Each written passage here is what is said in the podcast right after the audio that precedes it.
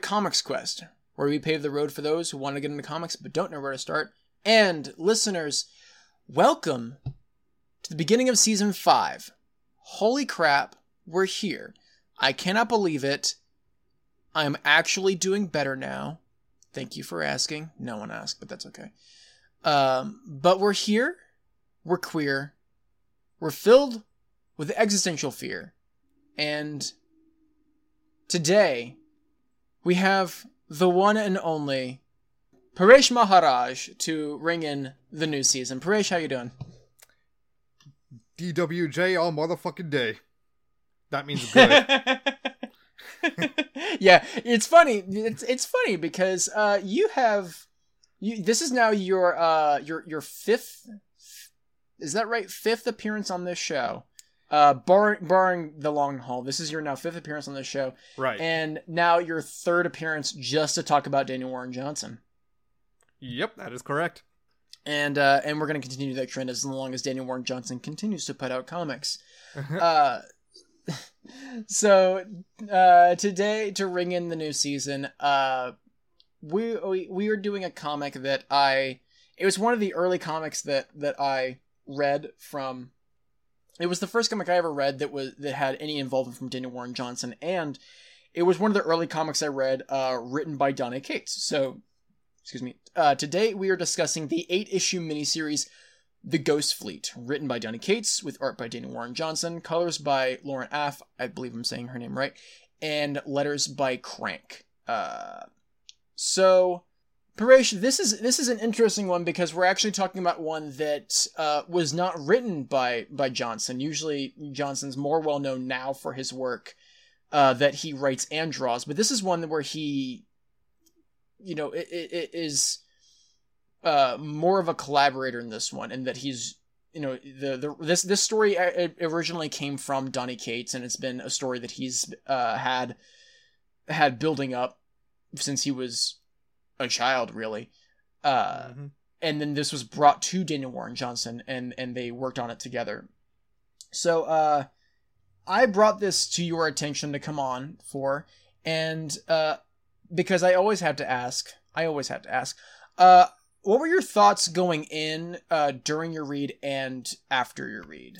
Well my thoughts going into it were of course this is going to rule because Daniel Warren Johnson is Daniel Warren Johnson. Uh, Murder Falcon and Extremity are still my top two comics of all time. Uh, mm-hmm. Yeah, and um, but I know you hyped up Donny Cates a bunch. I actually did read God Country long before reading this one, so and I was equally impressed with that as I was with um, well the let's say the character writing at extremity but um yeah and just to he, see that come across this now where he said it's both Donny Cates and Daniel Warren Johnson two um people in the industry who just get how humans work because freaking god country is just an emotional atomic bomb like right up there with the heaviest moments in murder falcon at extremity. And yeah and so yeah going into it i i was i knew basically knew what i was in for. I was in for uh a great human moments at least one blunt conversation between two characters. Um and of course uh Danny Warren John little sprinkles and little snippets of Danny Warren Johnson's love of metal and his uh knack for drawing gore and freakish monsters. what? No, he doesn't do that. No way. I could smell stairs the... in Murder Falcon. I could smell the sarcasm all the way here in Georgia. My God. Um, mm-hmm. although, as as we come to find out, uh, God is absent in this comic, but more on that later. Um, but... yeah, we'll get into that. Yeah, but yeah, um, as for my feelings, uh, coming out of it, well, and of course, I I read the like the post uh the the post credits interview, uh, for lack of a better term, about how Mhm. it confirmed my, what I thought. I, I thought like, wow, this ending seems really rushed, and um, there had to have been some kind of word from up on high that forced them to wrap it up this quickly. And sure enough, that's exactly what the interview confirmed. But at the end of the day, overall, I was completely satisfied. This was, of course, this is out of the three Daniel War Johnson works that we've covered on this. This is the quote unquote weakest. Hopefully, you could hear the quotation marks because I am grading on a curve here. Um, because like the best teachers from high school grading on a curve. Right, exactly, exactly. And um saying uh that this is Donny this is Donny Cates or Daniel Warren Johnson's weakest work is like saying that it's the worst flavor Jolly Rancher. It's still damn good. Yeah, yeah. Or it's like saying, I don't know, like, oh, this is like my least favorite, I don't know, Martin Scorsese movie or something like that. Like, it's, it's like it's it's it's hard. It's like yes, this is your least favorite, but like, it's still good. Right, right, exactly. like you're still like you're still gonna have a good time. You're still not gonna be bored. right. Exactly. Yeah. Uh I'm tr- I'm I'm actually trying to remember exactly when I because I, remember my first Donny Cates book was God Country. That was my first. And to Mhm. this day is still my favorite. Um a lot have come come have, a lot have come come close. I keep saying come twice. I don't know why. Gross. that's right. This is an ex- this is that's why this is an explicit Yep. uh, podcast. Yep. yep. Uh, yeah. So this, I believe, this was the second one I, I picked up. Uh, this, I think, or maybe maybe it was the third because I think I started reading Venom before I read this. Uh, yeah, that sounds about right. So for those who are not familiar with the Ghost Fleet, uh, essentially the story of this is, um, the government uh, has highways and underground tunnels linking linked all throughout the U.S. and uh, in order to transport uh, secret uh, items in secret across the country, they utilize this organization that, that have been dubbed the Ghost Fleet. And our protagonist is a man by the name of Trace Morales, who. Uh, he used to be a member of the Ghost Fleet, and then uh, and in the it shown in the events of in, in the events of the first issue, he uh, the, he and his partner, who I'm actually for some reason blanking on his name right now, Ro- Robert. Robert. Robert. That's right. Uh, he and Robert, uh, they get uh, their their convoy gets attacked. Um, and after almost everyone dies, uh, Trace is like, "Screw this! I'm gonna see what what the hell we're we're carrying because I'm probably gonna die. I'm probably about to die." Uh, and he finds it and he's like, "Oh my god, what is we, what is this?" And we don't see it. You know, we're Mhm. we're just seeing his reaction, and uh, he gets shot in the head and left for dead. But he doesn't die. He just comes out without with with with one less eye and a whole lot of of revengeful thoughts festering inside him and a lot of guns. uh huh. And he's all out of bubble and gum. that is yeah, and that is the kickoff for the story. yeah, that's just the first. And- Yeah, those are the first issue. We got seven more after that. Which, as you mentioned, like this did get cut off. This was originally planned as a twelve issue series, um, originally published by Dark Horse. Uh, although it, it like you said, it got trunk, it got truncated, it got shifted around the schedule eventually, and eventually it got shortened down to eight issues. And they, I believe, around like issue five, they had to re- they had to like really ramp it, ramp up the story and you know really rush in the ending they still wanted to have a genuine ending they wanted to get to the ending they had originally planned Mhm. but they had to really really rush that ending to get to get to where they wanted to go yeah, because the To- or to, yeah, because the first chapter actually does shows what the ending will look like.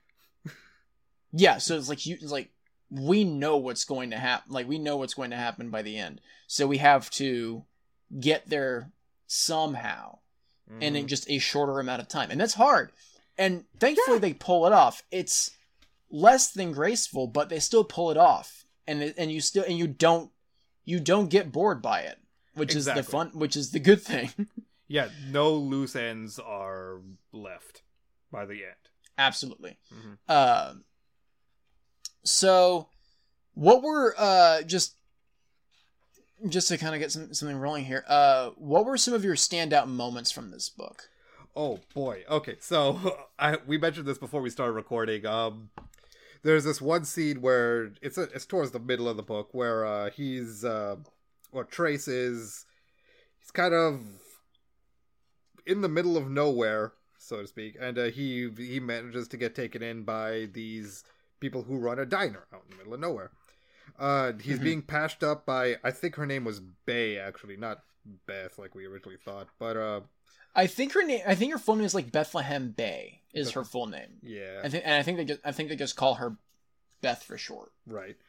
Okay, so yeah, um so yeah, as he's as they're patching him up, uh of course they're doing the old the old you've seen this before in movies where she's got a flask of whiskey that she's using as um at least I think it was whiskey uh, because the reason why I say I think it was whiskey is because Trace grabs it out of uh, Bay's hand and starts glug at that one panel where he's drinking it. it is just the most ridiculous face that you can imagine. Like it's a face that now that I think about it kind of reminds me of of like a loop the art style of Lupin the Third kind of expression.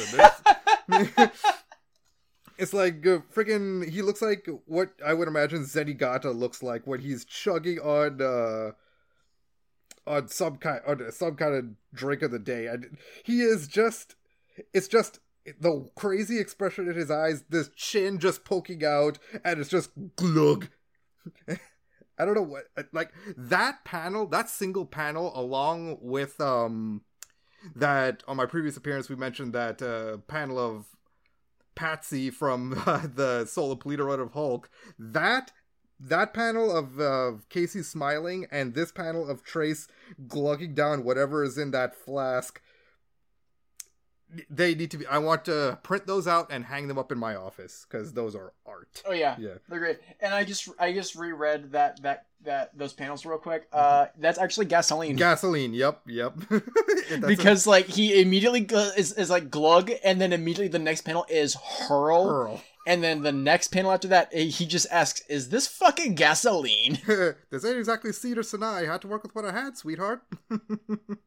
yeah oh man. yeah and you're right yeah the, the yeah the, the the bartender does call her bay i just i checked that one too because i was like, do, Yep. like do they ever call her Bay? but yeah i think i think like they i think like trace and robert and and mickey all call her beth because Mhm. like Mhm. you know bethlehem uh Yeah, and um, go ahead in that in the very next scene actually leads to my other standout moment where it is just casually revealed that Trace is gay. Uh, Did I miss this? I missed this. Oh, oh, no, no, no. Okay, so look at this. Uh, so it's at the top of the panel where top of the page where Beth says, "So who's Sarah? You seem pretty upset about her. Yelled her name a bunch." Best friend who shot me, Sarah was his wife. Oh, so this is some kind of lovers tryst? What? No, Robert and I Oh, were what? just No, friends. Robert and I were just friends. I met you and Sarah. Oh, oh, so you're. Don't make a big deal about it, please. Yeah. Yeah. Oh no, it's okay. I'm not like that. I had a gay friend in high school. We used to watch Queer Eye marathons like all the time, and he's like, "I swear to God, if you don't drop this, I'm going to murder you." So, yeah, he, the fact that Holy he, shit. yeah, he doesn't deny it. So, Oh, okay. yeah, So, uh, so yes. So canonically, uh, Trace is gay, and if Don, if either Donny Cates or Daniel Warren Johnson did not intend this, um, I I invite you to come on the show and uh and and tell me we're wrong. yes, Tell us we're wrong. yeah, yeah, Yeah, totally, totally come on the show and only do that. right, exactly. and not come on here and talk about one of your favorite comics that, of your choosing. totally, totally. right, right, and uh, oh man, what else is there? Oh, Oh, and of course, another stat point that doesn't come out until much later in the story is the the part where he's uh our villain. His name I have no idea how to pronounce. Roland Cole. I'm gonna pronounce it Roland Cole. I, I believe it's Rolling Cole. Cole sounds Cole. right. Yeah, it's okay. Yeah, typical scumbag. Uh, is he a senator? I think he's a senator, isn't he? I think so too. I believe they. I believe they actually. I believe they do call him senator. Right, right, right. Which I mean, this guy being a senator is really weird because he's just. He is just a a mammoth of a human being. yeah, absolutely. And um, but yeah, with the minute where he starts reading the or starts reciting the uh, "Behold a pale ho- the full Behold a pale horse" line from the Bible, and then we get that wonderful uh signature Daniel Warren Johnson two sp- page spread of just what exactly is in the cargo that they've been hauling this entire time. And let me tell you, I don't know what I we you've all we all have our images in our head of what death looks like. And to see this spin on it, this completely I don't even know if I could call it a spin because of how little it resembles the typical uh, depiction of death, but this incarnation then is just I just it's because you have to you basically have to turn the page turn the book 90 degrees to get the full view of it. It's like a centerfold. But i stared at this like a scene in a cheesy 90s uh, animated series where the set they some character gets the centerfold that they know they're not supposed to have and they just flip it out and go whoa Whoa. so you so you're saying what you didn't do was uh, go full Kevin McAllister and just like, ugh, no clothes on pe- on anyone. Sickening. I mean, well, to to the to the book's credit, everyone in the scene the pit scene that I'm talking about is fully clothed. So This is true. This is true, except for whatever whatever death is supposed to be. Whatever death Oh is my supposed to be. Which, Which, honestly looks a lot like um I forget I'm actually blanking on the name right now, but the uh the the villain of uh of Murder Falcon reminds me a lot of of of how, of how death is depicted here. Right? Yeah, that yeah, that's right. I, yeah, I'm blanking on the name too, but I know exactly who you're talking yeah, about. But I'm actually gonna- yeah, I'm gonna- you're right. I have I have my copy right over here. I'm gonna pull it down real quick because I'm very I curious. do too, actually. Let me let me copy you and do that. Let's see who finds it first. You'll probably find it first because you started way uh, quicker than I did. But yeah, Magnus Khaos there you go with a K. Yeah. with a K. Yeah. Which honestly, the most metal Daniel Warren Johnson thing in the world. Uh, yeah, for the most metal Daniel Warren Johnson comic in the world. most metal comic. Yeah. in the, world. The only other the only other thing that that is probably more metal in that book is the reveal that Ronnie James Dio is the one who greets you into heaven. God, man, I swear that That may be the most metal thing in the world. I mean, yeah. I mean, if you don't hear "Rainbow in the Dark" uh, as soon as you close the book after that final panel, like this, you need you've probably never heard "Rainbow in the Dark," but there's but if you have, then then there- there's we we can't be friends like at all. Exactly. Uh, I have a question for you actually regarding Rainbow in the Dark. So, or just regarding Dio in general. Ah, yes. Uh, did you listen to that tribute album that came out a few years ago? I did not even know there was a tribute album. Who was on it? Okay, so um, well, just for a little background. So, uh, for those of you who don't know, Ronnie James Dio, f- one of the greatest singers of all time, Mm-hmm. uh, fronted Rainbow, Black Sabbath, Dio, Heaven and Hell. He was amazing, and he passed away in 2010 of stomach cancer. So his widow, who I'm actually blanking on her name right now, we blank on we blank on names in this podcast. Yep.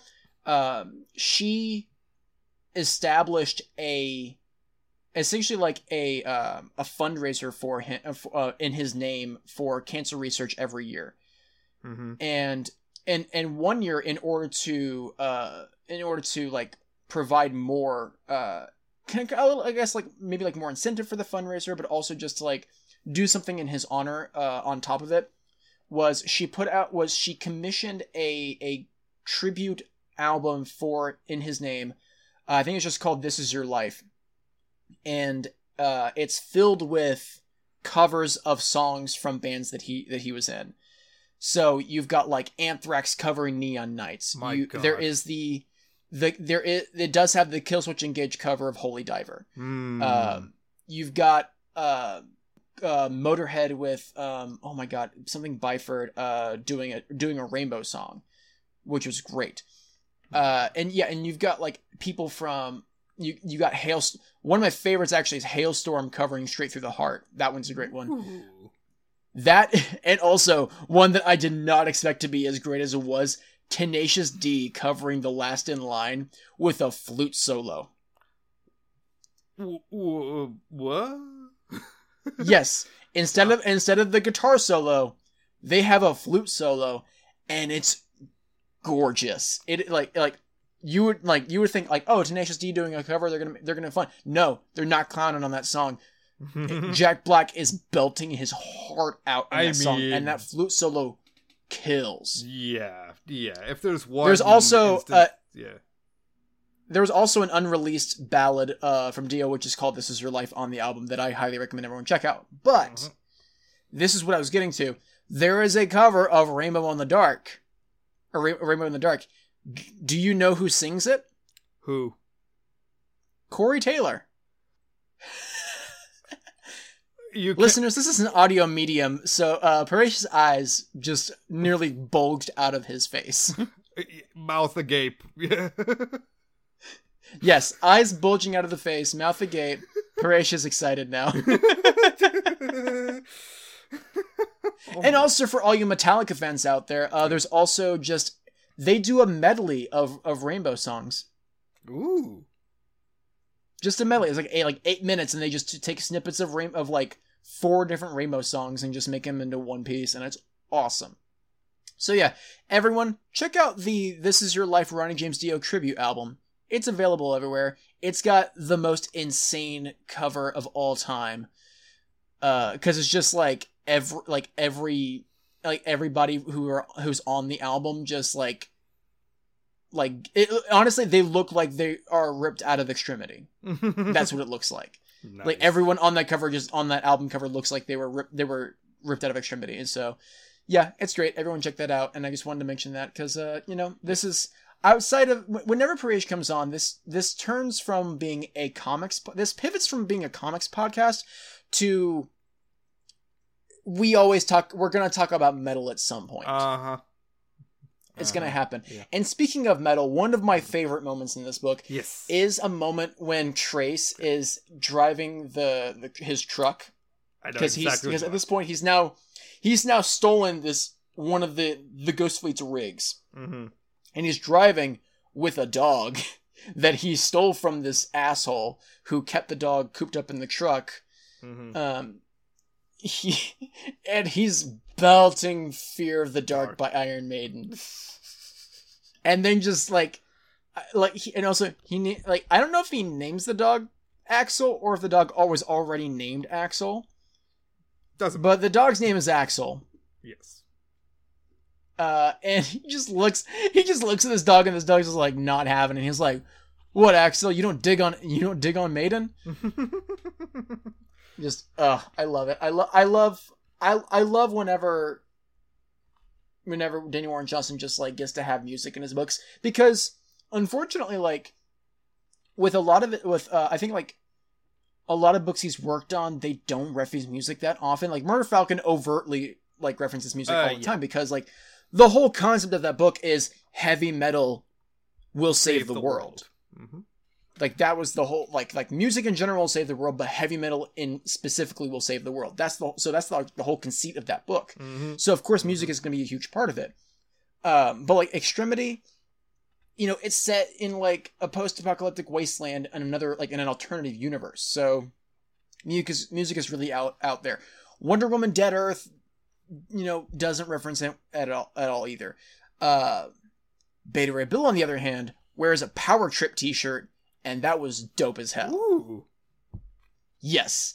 Uh, he Daniel Warren Johnson really, really like got to inject his his love of metal into that book, hmm um, just like he did here with with, with you know referencing Iron Maiden, and uh, and and like another like metal moment is Mickey Reno, the insane assassin mercenary that we have, God. who is he might be my favorite character just because of how unhinged he is Absolutely. throughout the Oh, yeah. entire book. Yeah, yeah, yeah. He- Just like murdering people left and right. Like he has he has like slept with this one woman Mhm. and this dude in a robe shows up in the room and starts uh, yelling at him and then shoots and he's like i didn't know you were married and then shoots the guy and then she says papa and he's like wait that was your dad and then just casually snaps her neck and i'm like what the fuck is up with this guy and the, the, the most abs i'm like okay i'm sorry but if i were if i were hiring an assassin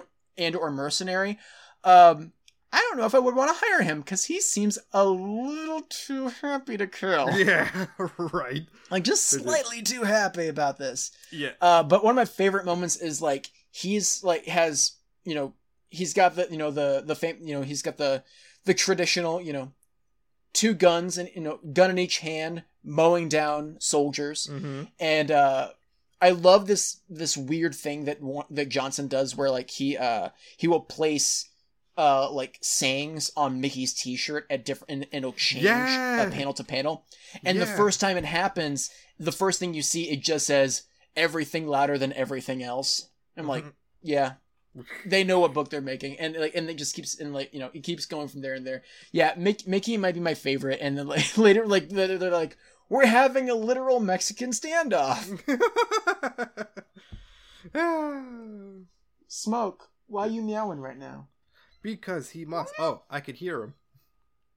yeah Nice. she, so uh it, this has already been established on on other shows that i've been on because this is coming out li- uh we're you know as of this rec- as of this recording uh well by the time this episode comes out there'll be other there'll be other episodes she's appeared on but uh to the comics quest family uh please uh welcome smoke the the newest member of the family. Yee. and she's a she's adorable. She's very fluffy. She's got the fluffiest tail in the world hey baby Oh. okay back to back to talking about this Yeah, back to talking about this guy. And so, just for the hell of it, I actually did translate the Spanish that this girl is is talking to. So hmm she goes from saying, "You came into my life like an angel. I've just found you, but I feel like we are two halves of the same soul." oh god i'm so sorry i feel so sorry for her because oh no it's just like, oh god. But yeah, um, uh, you poor you poor, you poor soul I, I, d- yeah, and jeez, and then just like casually gets her neck snapped. It just this is the the worst, Mhm. the absolute worst. Yeah, no, I lo- I love Mickey. I love how unhinged he is. I love that like he ta- he like he writes in his diary as if his ri- his diary is a sentient being. yeah, Cause he'll just like he'll just write his diary like, "Hold on, diary, I got I'm I'm getting a text." right. Like, okay, yeah, Mickey is the best. Mm-hmm, mm-hmm, mm-hmm. and then like the like the the very end with the reveal of like how of like how he died he died by getting into a fight with a with, with someone in a bar over an ipod filled with pantera it's like yeah that's that's What like the way most ricky uh mickey reno death of all time mm-hmm. there's no Mhm. other way he would go out Nope. Nope. Yeah Hmm. so uh i want to talk about trace and robert Yes. Be- so because actually, uh, that's actually a great segue because I want to. Well, I'll, I'll let you say what you want to say first, but uh, this actually goes into another one of my favorite moments. But yeah, go ahead.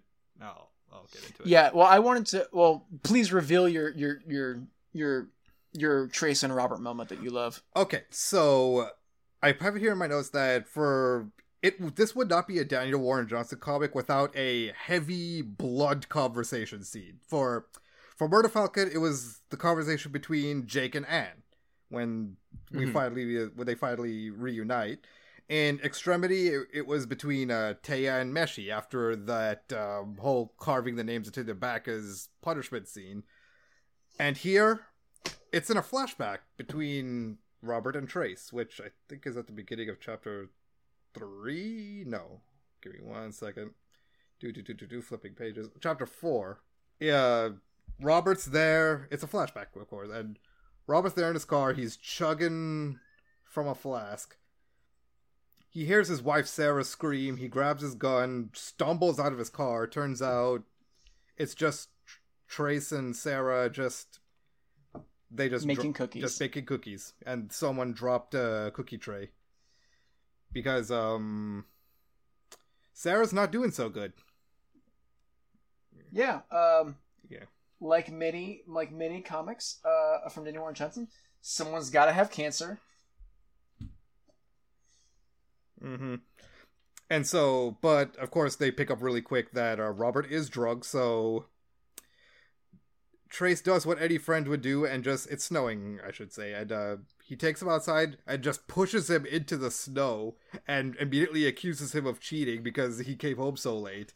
But of course, Robert's like, it's not like that.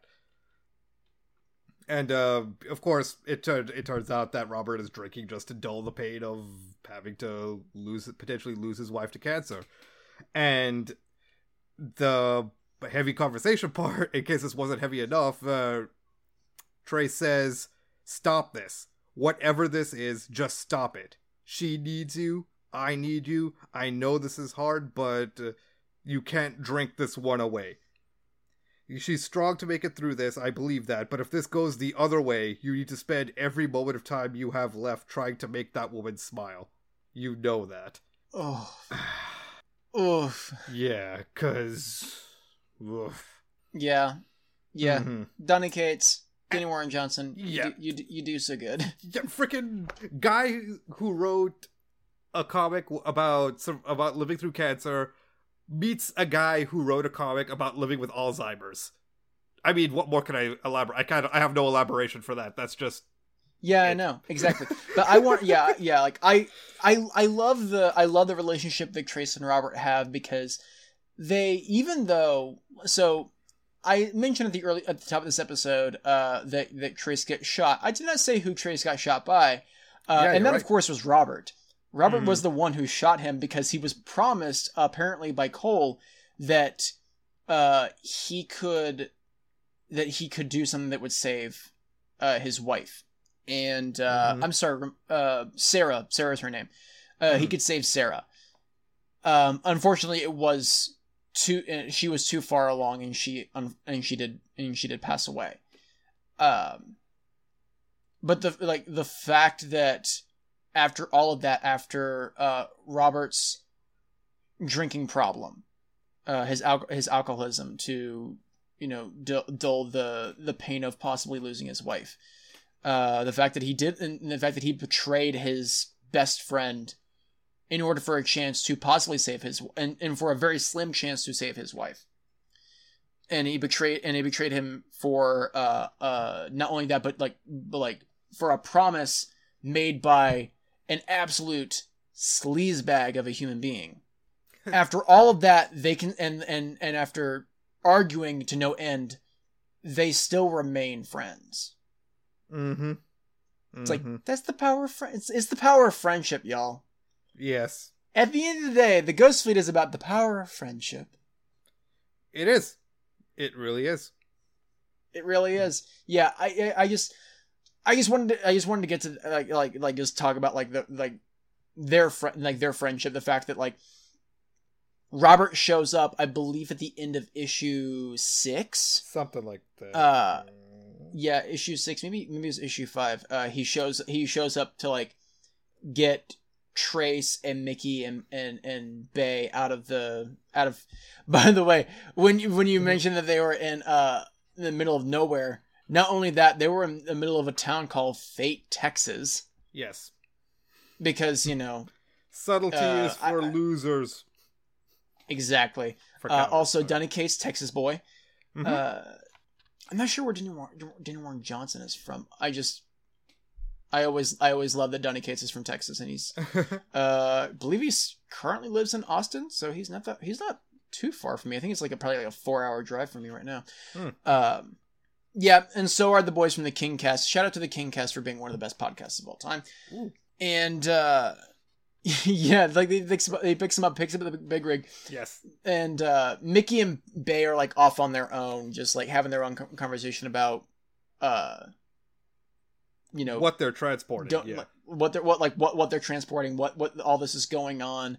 And Robert and Trace, of course, are just sitting over over on the, you know over to the side. They're arguing like a motherfucker. Yeah, just they're hashing their shit out because yeah, because they, they have some shit to hash out. Yo, absolutely. and you know, Bay asks Mickey like, "So what? Do you know what we're carrying? And like, what is it that we're carrying?" He's like, "You know what?" And he just and he just like like looks over at them and he's like, "Hey, what's in the truck?" Because Mhm. that's been a question throughout this book of like, what is in the truck? No one actually knows. Right. And uh and Robert just like not knowing, he's just like, I don't know.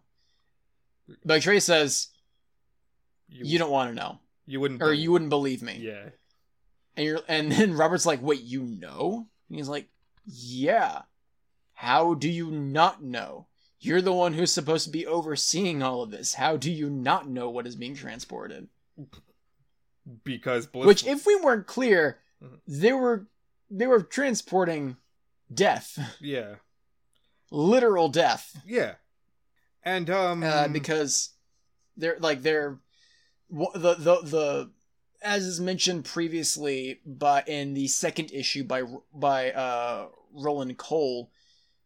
Uh, to like this, like the, this, like council of like this underground council or whatever, uh, which I wish we got more time with. I wish we kind of got more of like, uh, I mean, it is nice to like have like this air, this like mystery about them, like who the hell they are. But I'd be, it would be, it, I, I, would still like a, like a little more information on like what the hell this council is. And I Yeah. feel like they, they, mo- they probably would have gotten to it, but, but like with the, you know, going from 12 to 8 issues they probably had to lo- they had probably had to drop them and be like you know what at the end of the day it's not necessary let's just Yeah. move right like move past that Let's focus um, on what's important. Yeah. What's yeah Really but like he mentions like oh we, like we've gotten um we've gotten like he says like uh talks like they just they, they number them they don't say that they have famine war and pestilence and they're Mhm. looking and, and they're transporting death uh and the the four has been the apocalypse instead they're just Mhm. they just n- name they're just like oh one two three and four and it's like oh we we, we have three now we're transporting four right now and four is death, Death. the fourth horseman yeah. Which, and um Yeah.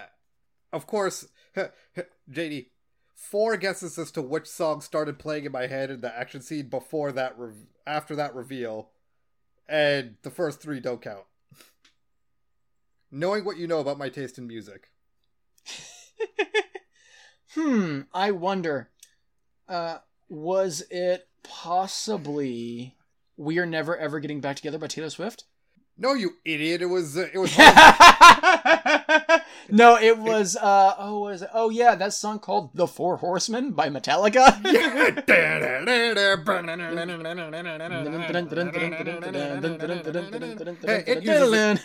it uses a gallop riff. Get it? yeah and then it references sweet home alabama Oh, Uh, God. it does. Holy Look, shit. here's the thing. When I found out that they literally just ripped off Sweet Home Alabama, I cannot listen to that song today and not think of that song when I listen to it. Because literally in the middle of it, in the like in the middle of the song, they change tempo Mhm. and they just they just like just do metal Sweet Home Ala- Sweet Home Alabama, Mhm. Mhm. and they're just there's just no shame in it, and I and I and I love it. Yeah, the playlist for this episode is gonna be great. Oh jeez. Oh man. Because look, as everyone knows, when Paresh is on this podcast, I have to make a playlist. That's what we Uh-huh. do. Uh huh. Uh, sometimes, sometimes I give myself more time to do to to do them, and they and they turn out really well. Others, I do them last minute, right before I upload the episode, and they turn out okay. Eh. This one is gonna be awesome. I'm just gonna let you know. So as soon as you get done listening to this episode, uh, go go go to go to, go to Spotify and check out that playlist because it's gonna be dope. Oh yeah. What is it called? I have no idea, but you'll find out when I tweet about it. Follow him on Twitter. you'll find out eventually. Yeah, of course. Yeah. So, Yeah. Um. So. Mhm. Are, are there any other like like major uh like major events from the story that you wanted to to to dive into? Uh, well, one smaller, one small moment, and one um, and then the ending that I want to talk about. So um, Mm-hmm. th- this uh Yeah, we definitely have to have a conversation about the ending. oh god hell yeah so uh so yeah the beginning of the final issue maximum overdrive that Mhm. opening bit Great title.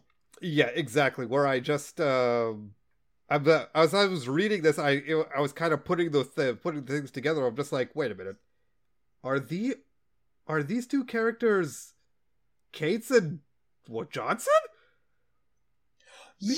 Oh, yeah. Okay. So, um, for those of you who have who haven't uh, read the book yet, which I mean, if you're listening to this episode right now and you haven't read it yet, uh, I I I don't know what's going on, but you have these two characters at the at the opening of the final issue between two people who may or may not be Cates and Daniel Warren Johnson talking about how they wish uh like fire like they were, they were talking about whether or not it's a good good thing that Firefly got canceled early and and uh and then you have one then you have one the shorter hair guy supposed to be Cates asking uh what do you want to do for uh issue 9 I'm thinking something with bears and then all of a sudden they get blown up Yes.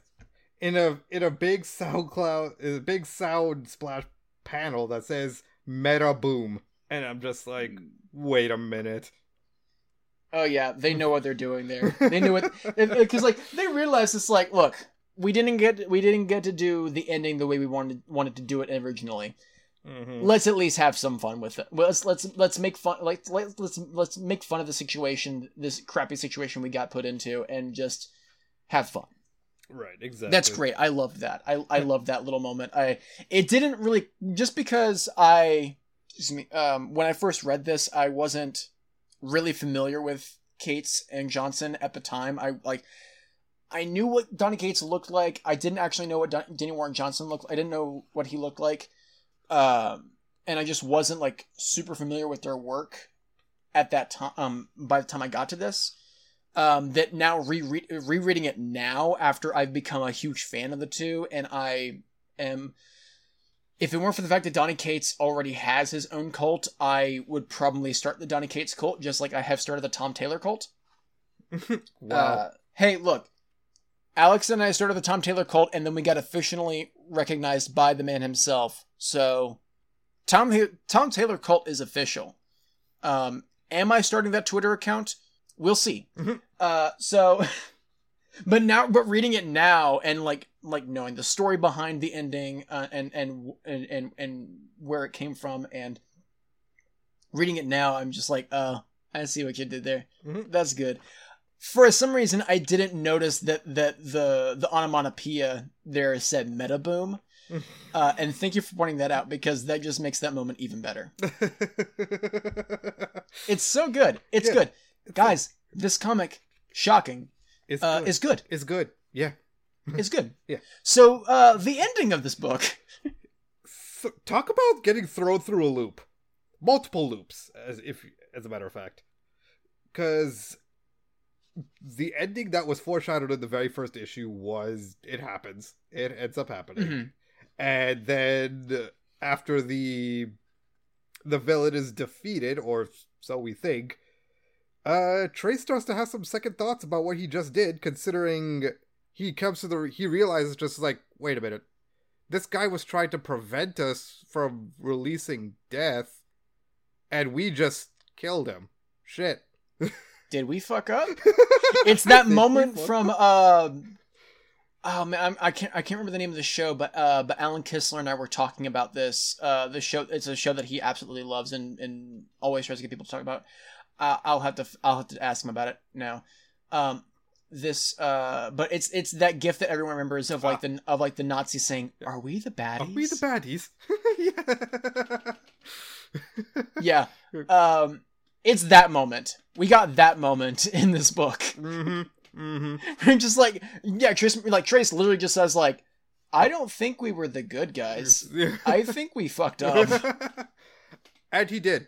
Th- th- they did yeah, fuck up. Trace straight up fucked up so hard. Yeah. Yeah. Mm. And I feel bad for him. I'm just like, oh, dude, I'm. This, this sucks. This, this this all sucks. So they're able to get out. The four, our four, our four mains, uh, are able to, are able to escape. Uh, after Robert like like consoles Trace by slapping him in the face and telling him, "I need you to drive," Yep. and Trace just get this devilish grin on his face, like, "You fucking know what I'm gonna do." Uh, and then we ha- and then we have a flash forward mm-hmm. Mm-hmm.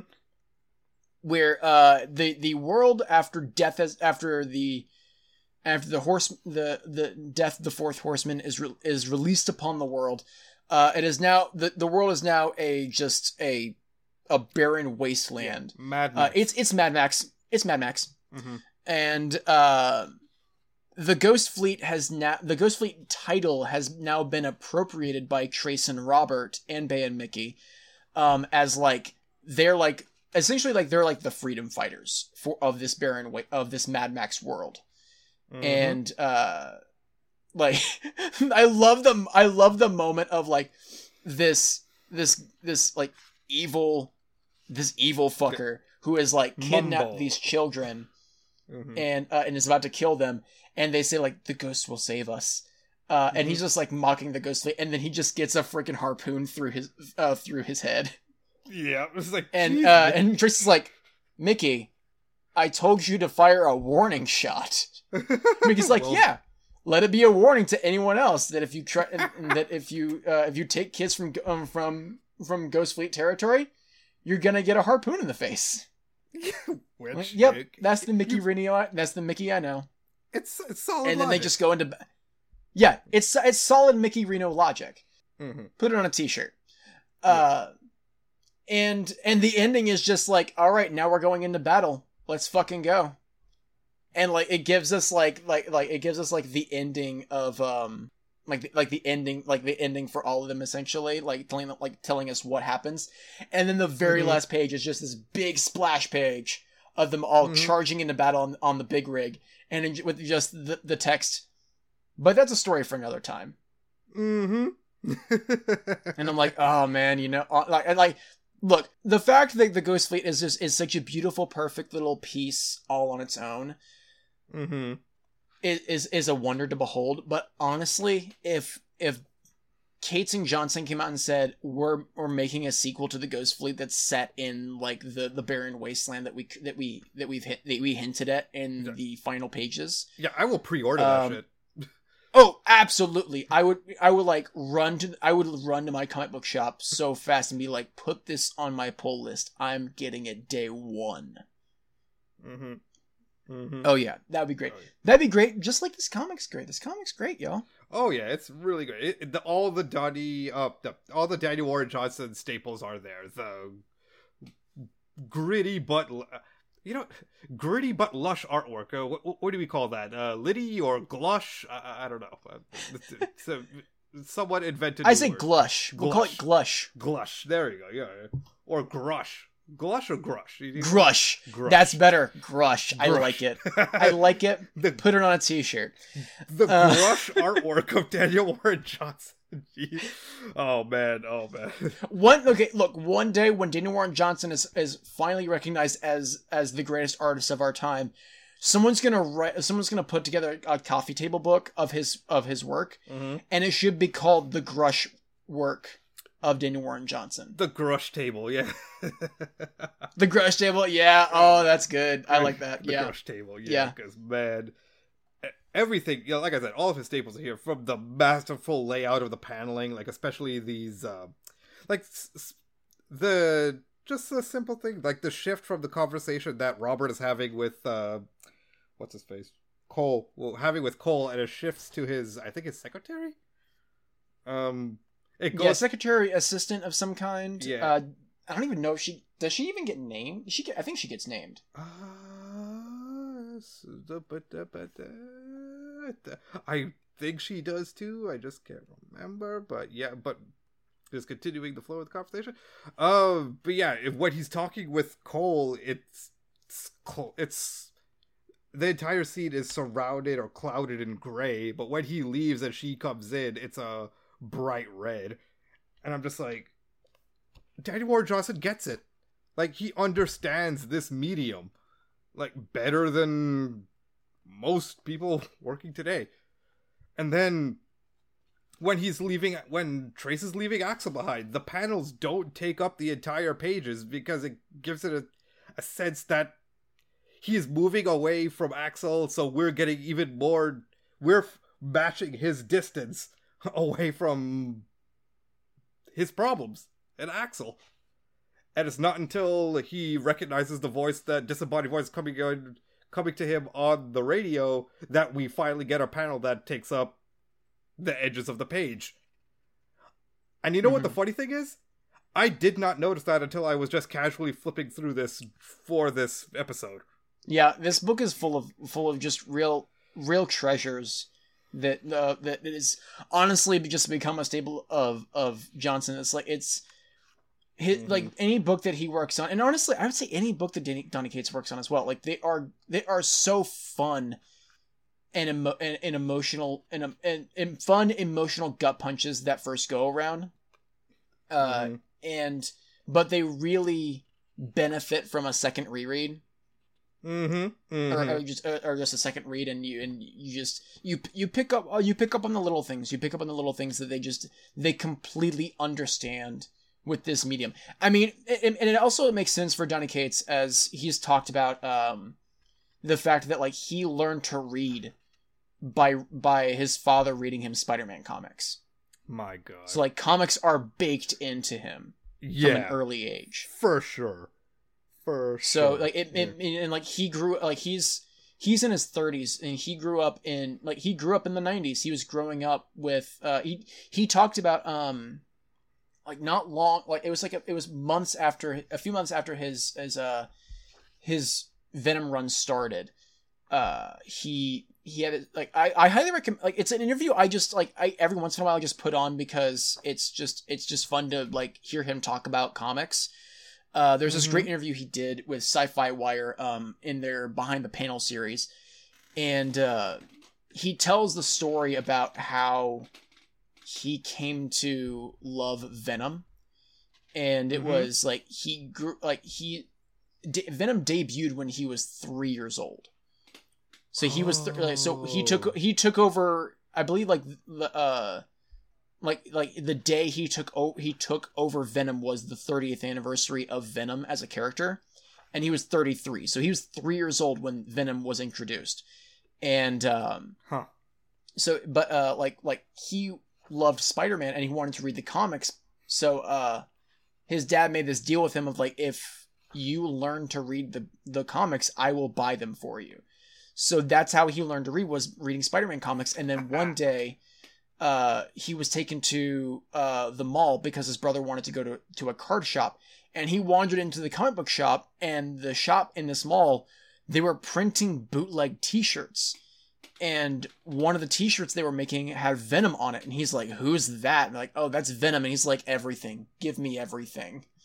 Ah. As a child. and the rest is history. and that's how he came to and like he uh like he didn't have the money to like buy like statues. So he got like clay and wire and made his own Venom statues. Holy shit. Yeah, and the thing is, like he, uh, like he has, he still has, he still has a lot of them. He, he, there are photos of them on on on social media. Uh, Marvel like liked like like that he did that, so like they like to like to like show like, hey, our Venom writer is like a lifelong Venom fan. Check out the things he did when he was a kid. The thing is, the statues look really good. No. They're really like they're so good. Like yeah, like Donny Cates uh like like comics are baked into his blood. So it's no surprise that you know, getting like like I said, the, that first read is always going to be a fun, thrilling, emotional gut punch. Mm-hmm. But that second read, eh, you're going to pick up on a lot of things that you just didn't, you you just would not have noticed on your first go around. Right. Exactly. Exactly. Yeah. This is great. Mm-hmm. I love the Ghost Fleet. I love Johnson and Cates. Uh, this is this this book is amazing. You know, it it it it it, it is unfortunate that they were not able to tell to tell the story in the way they wanted, but with what we have, I'm I'm I'm I'm overjoyed with what we what we have today. it's it's kind of weird. It's it's kind of appropriate that uh, they good that that ended the way it did. It's uh they they basically took their put their money where their mouth was as far as their themes go. They they knew they didn't have much time left, so they focused on making you smile. Yeah. and on that note, uh, I think we should end the episode there because I, I, mean, I, I mean, I, I've I've said everything I want to say. Is there anything, any final thoughts that you have? Uh, just one. Um, so I know Daniel Warren Johnson is an AEW fan, and as you've mentioned in every appearance that I've made before this one, I am too am an AEW fan. But I am not Daniel Warren Johnson, so I do not make wonderful fan art of the wrestlers on that on that program. but what the, the reason why I bring this up is because for all of crap, I can't believe I forgot his name. Your favorite character, god damn it. Oh, Mickey. Mickey. God, the the you know how music pops into my head during during while reading these comics. Um, the song mm-hmm. that popped into my head for Mickey's introduction at his rampage was the entrance theme for AEW superstar Eddie Kingston. It's called Cold World. Look it up. You'll get it. You'll know. You'll understand when you hear it. Yeah. I will. I will. I'll be looking that up as soon as we get done recording because oh I'm, yeah, I'm intrigued to say the least. because honestly, if you look at Eddie Kingston, he could honestly play Mickey in live action. Yeah. So what what we're saying is right now we need like uh we need Donny Cates and Daniel Warren Johnson to get together, write a six episode six episode miniseries of the Ghost Fleet and and and get and get that made. Yeah. Mm-hmm. Just saying, Mhm. it'd be cool. Mm-hmm. It'd be cool.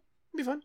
Uh, All right, but yeah. Well, with uh, yeah. With that being said, uh, that mean I would say that that's the end of the episode. With it being Uh-huh. the end of the episode, um, uh, I want to thank Paresh for for coming on to the show. I, it's always a pleasure having you here. Oh yeah. And yeah. and uh, please tell the listeners um what you have going on and where people can find you. Okay, so as uh, always, I am the host of the Busted Limes podcast. Um, we upload. We used to upload once a month, and, but now it has devolved into whenever I get the time and whenever I can think of something because I will die before I push out content just to push out content. But having said that, I have uh, the, the amount of planning that I put into my next episode is going to pay off because good old JD is going to be there to discuss the Green Knight. Yes, I am. I'm so excited to talk about my favorite movie of the year. Oh god, yeah, it's going to be fun, it's going to be trippy, it's going to be weirdly horny. I am looking forward to it. And so yeah, if you wanted to follow us, the show is at Busted Limes, lime like the fruit, or if you want to follow me, Paresh Maharaj, and see my shit posts about AEW, uh, The Bad Queen, and Toonami every Saturday, uh, you can follow me at Noblekind92. Or if you want to follow my co-host for whatever goddamn reason, you could find him at, at BlackBelt1998. Don't tell him I said this, but I think he Yeah, might follow be- him. He's cool. Yeah, don't tell him I said, said this, but I think he might be funnier than me. Our co-hosts usually are. Uh, I mean, that's that, look. Here's the thing. I'm I'm honestly shocked that uh that Fables and Reflect the, the only uh, I I was I was very excited when Fables and Reflections got got invited to go to, to join the certain POV network, and I knew for a fact that the reason behind it was because Angela is awesome yeah. and she's a lot cooler than I am. And that's just, and that's how it works. Well, That's the end of the episode. Uh, so everyone, I want to thank all of you listeners for bearing with me on this uh, on this massive break that I've been taking. Uh, I really, I really needed it. Um, but we're back for sure. Uh, I will say, uh, there is a there is a change com- uh, coming, and that is the long haul is going to continue to be on indefinite hiatus. Uh, it's going. It's in fact, it's going to be probably be uh, the same way Busted Limes is, in that I will do it whenever I get the time, uh, or it will change into something else. I have no idea. All I know is the long haul is on hiatus uh, for the foreseeable future, and it will come back. It could come back in the same format. It could come back in a completely different format. I have no idea, but it will be back one day. So you're So- So you're saying that the long haul is taking an overhaul? Exactly. Yeah. Exactly. This is why we. This is why we're friends, Paresh. you just elevate all my. You you elevate everything I say. Woo! All right. Well, with all that being said, this is the end of this, episode, which means it's time to plug all of my stuff. So, I want to give some thanks. Uh, number one, I want to thank all the listeners again for continuing to listen to the show. I love you all so much. And whatever platform you're listening to this on, if you're able to, please rate, review, subscribe. It helps the show grow. It helps more people find the show. Uh, next, I want to thank the wonderful Dan Purcell, the friend of all pots, for crafting the beautiful theme song uh, that opens and closes every episode. Dan is the just the greatest human being in the world.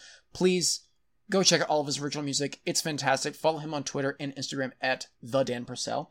Uh, next, I want to thank the Certain POV Network for continuing to put up with my bullshit and just being great and letting me run rampant across the network and just yelling about comics. I go, I, I, it's now my, my thing to just go on every, to go on podcasts and just talk about comics. I was recently on, I recently came back to, uh, the the real moving critic versus the cine guy to discuss Venom: Let There Be Carnage, where I ranted about every where I just told everyone to go read Donny Cates' Venom run because it's awesome and better than the movie. Um, so yeah, thank you Certain POV, and please, if you could, uh, check out certainpov.com and check out and listen to all the other great shows we got there. We've got Books That Burn, Circling, uh, yeah, Circling Cersei. I'm sorry, I blank on the name. Uh, Circling Cersei. We've got uh, Panelology, which I was just on uh, this past week. Uh, we, what else? We God, we have so many. We have Let's Rewatch. We have I mentioned the, the movie versus the Guy. We've got Men of Steel. We've got Another Pass. We've got Circle of Friendship. There's just so many great shows, and I love and every person who who worked on these shows. They're just the best people in the world. I'm surrounded by absolutely just absolute gems of human beings. They're they're all so so great.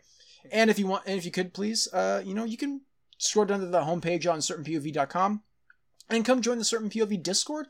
Hang out with us. We talk movies, games, comics, music, all live long day. We post uh we post photos of of animals quite often.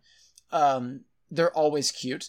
Uh, we also there's also a lot of uh, a lot of posts from from uh, people in the network who are very cute, and you should you know check it all out. It's great. Everyone's great. I love it. Now it's time to talk about what's coming what's coming up next. Uh, so next week, hopefully, this is what's going to happen. Uh, because I didn't because even though I was supposed to take this month off to plan, I didn't plan very well. Um, but hey, whatever. Hope so. Next week, most likely, uh, I will be discussing the graphic novel Asterios Polyp by David Mazzucchelli. And uh, I'm also going to change the format a little bit on here as well. I will not be revealing the guest uh, on like on the previous episode like I normally would.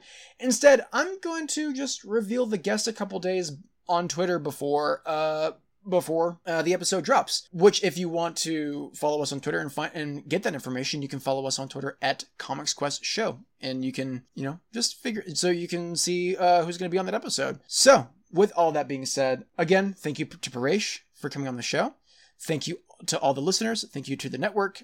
And remember, getting into comics may seem like an impossible journey, but every step is worth it.